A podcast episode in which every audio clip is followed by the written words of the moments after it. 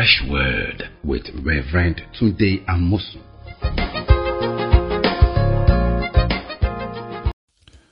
Welcome to Fresh Word. We are discussing understanding decisions that we make. Choices, decisions are very critical to our lives, our progress, our stagnation, our movement forward or backward. They largely depend upon our decisions. And uh, we're discussing it. Last episode, we talked about what I call the right, wrong decisions. And I told you that we're going to get into another type of decisions today, which is called good and evil. And if we have enough time, we will get into what I call expedient decisions. Let's look at that. Uh, what, what are good and evil decisions? We need to first of all define goodness or evil. Now, goodness is whatever is going to beneficial to you and that will enhance you, that will um, promote your welfare.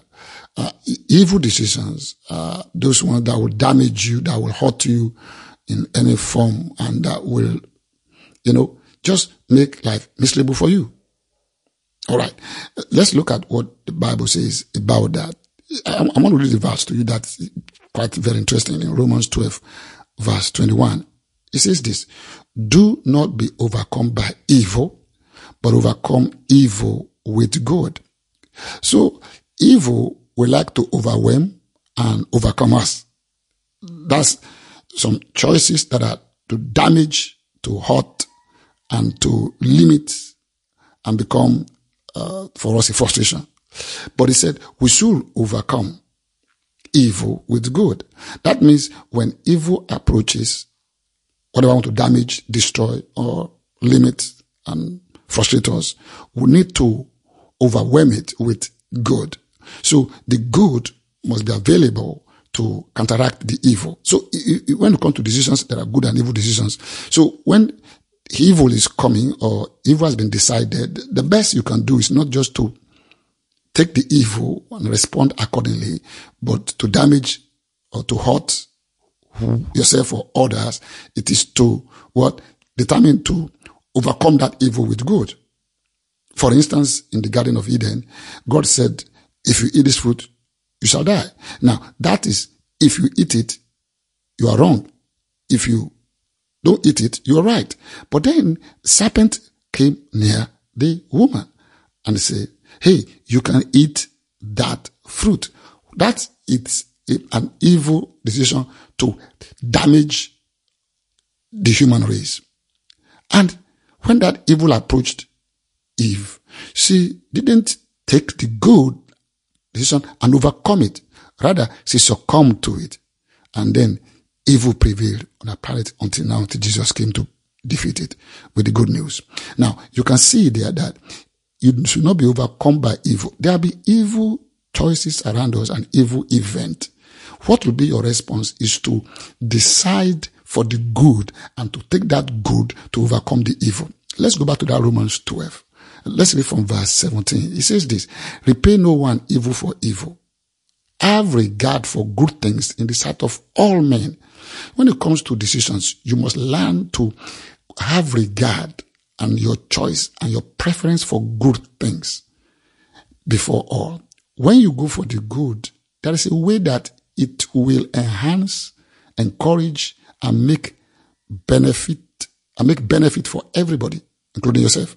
But when you do choose for evil and you decide for evil, it will damage you, your loved ones, those who are around you, and the world around you. Just like Eve chose to follow the devil, do evil, and then we got into trouble today. Now, so we can see that we need to not repay evil for evil. Even when evil is thrown at us and making a choice or influencing not to make a choice for evil, we should not allow evil to overwhelm us. In our decision making, we must choose the good. Uh, let's read again Romans 12, verse 17. Say, Repay no one evil for evil. Have regard for good things in the sight of all men. If it is possible, as much as depends on you, live peaceably with all men. Now, let's look at an example of evil and good decisions. Beloved, do not avenge yourself, but rather give place to wrath, for this written, vengeance is mine, I will repay, says the Lord. Now verse 20, therefore, if your enemy is hungry, feed him. If he's thirsty, give him a drink, for in so doing, you will heap coals of fire on his head. Do not be overcome by evil, but overcome evil with good. So you can see that evil will present itself to us on this planet, want to damage, delay, disturb, frustrate us and work against our good. What do we do? We should get up and respond not in kind like evil, but we should respond with the good. He said, if your enemy is hungry, feed him. If he's thirsty, give him a drink. You know, what you could do is that if your enemy is hungry, you make the hunger worse for him. If your enemy is thirsty, you make it worse for him. But no, that's not way to do it. You overcome evil with the good. Because, see, if you overcome evil with the good, you are saying substantially you are not of evil you are for the good, to promote the good, the welfare, and enhance life. You can see that. And that's what we can do with our lives. That's set of decisions. Now let's talk about what I call expedient decisions. These are very important in our lives. Expedient, that word means that something that is advantageous, that will bring about greater result and that we can use it to get something done. I want us to look at that in John chapter 11. Uh, this is very interesting. I'd like you to see it. John chapter 11. Uh, let's read from verse. Uh, where do we start from? After Jesus raised from the dead, uh, uh, uh, the, the, the, the, council in Jerusalem, religious council, Sanhedrin, they were really bothered that they're going to be trouble for them let's, let's look at uh, verse 45. After Jesus raised from the dead, the many of the Jews who had come to Mary and had seen the things Jesus did believed in him. Some of them went away to the Pharisees and told them the things Jesus did. Then the chief priests and the Pharisees gathered a council and said, what shall we do? For this man works many signs. If we let him alone like this, everyone will believe in him, and the Romans will come and take away both our place and nation. Now listen. And one of them, verse 49, John 11, Caiaphas, being high priest that year, said to them, You know nothing at all, nor do you consider that it is expedient for us that one man should die for the people, and not that the whole nation should perish. Now, verse 51 says, Now this he did, he did not say on his own authority, but being high priest that year, he prophesied that Jesus would die for the nation.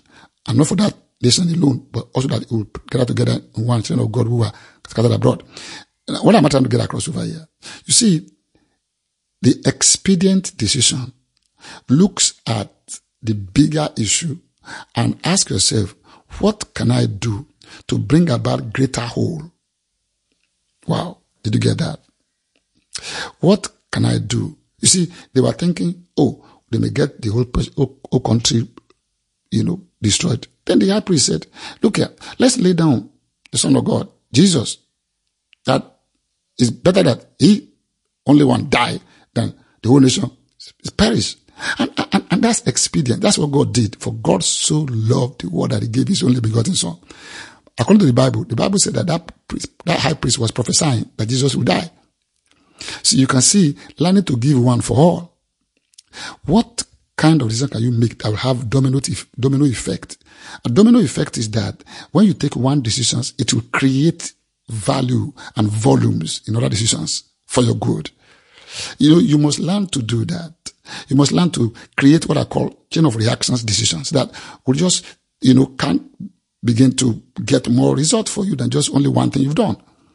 You know, I mean, you know, it's like when you set one ball rolling, it could kick other balls rolling. That's the thing. Instead of going to go and be kicking each one one by one by one by one by one. You know, I mean, for instance, if you want to have a good home, you want to have a peaceful home, it's expedient for you to really be mindful of your choice in marriage. And then maybe you are married already and you want to have peace. You don't want to have, like they say in our era, kata kata all the time. You don't want to be having struggles. Then it's expedient for you to work on a peaceful character. See, that's expediency. You look at what you want to see, then you go and get it done. The Bible says a prudent man sees evil coming and he hides himself. That's being expedient. And let me read one more expedient thing that God talked about and, and it's really beautiful. The expedient. Let's go to John chapter 16. Jesus was talking about something expedient there. Uh, listen to this. Uh, John 16 verse 5. But now I go away to him who sent me. I don't know if you ask me, where are you going? But because I've said these things to you, sorrow has filled your heart. Now listen, nevertheless, I tell you the truth. It's expedient for you that I go away. If I will not go away, the helper will not come to you. But if I depart, I'll send him to you. You know, this is interesting. I, I, I love this. Jesus was working for our greater advantage, our greater whole. See, Jesus said, I'm going away. Oh, they were so sad that Jesus was going away physically to heaven. And I said, look here, no, it's expedient for me to go away. For if I don't go away, the helper will not come to you that will help you deeply, spiritually, and be with each one of you more than I can be with you physically. You see, that is important for you. You should be thinking of what I call advantageous decisions. Looking at life as a whole and see that you suffer minimal damages and maximal blessings with your life. And you should look at things like that. We are at work. How can you see that you are really doing well at work? You don't want to have financial damages. It's expedient for you not to just spend aimlessly and then waste your resources and then spend your old age in pain and abject poverty. You see, these are what I call expedient decisions. Like Paul said, he said, all things are lawful, but not all things are expedient. You see, that's important. Yeah, you can, you have right to do anything, but will it be to your advantage ultimately? Will it work for the good of your life, your family, and your future? Will that pleasure you want to satisfy ultimately encourage you? For instance, somebody said, is it right or wrong to drink? You can say whatever you want to say, but it's, it's not expedient for you.